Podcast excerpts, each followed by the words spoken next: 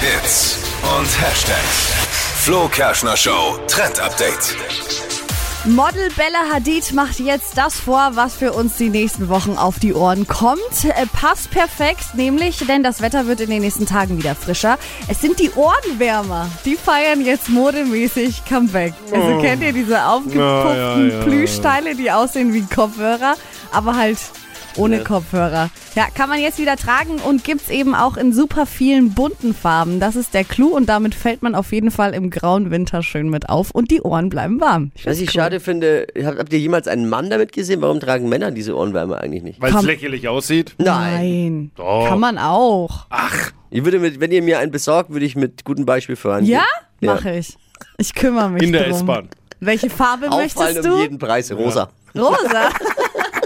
ja, warum nicht? Okay. Mit Plüsch. ja. So. Und Hasenohren oben dran.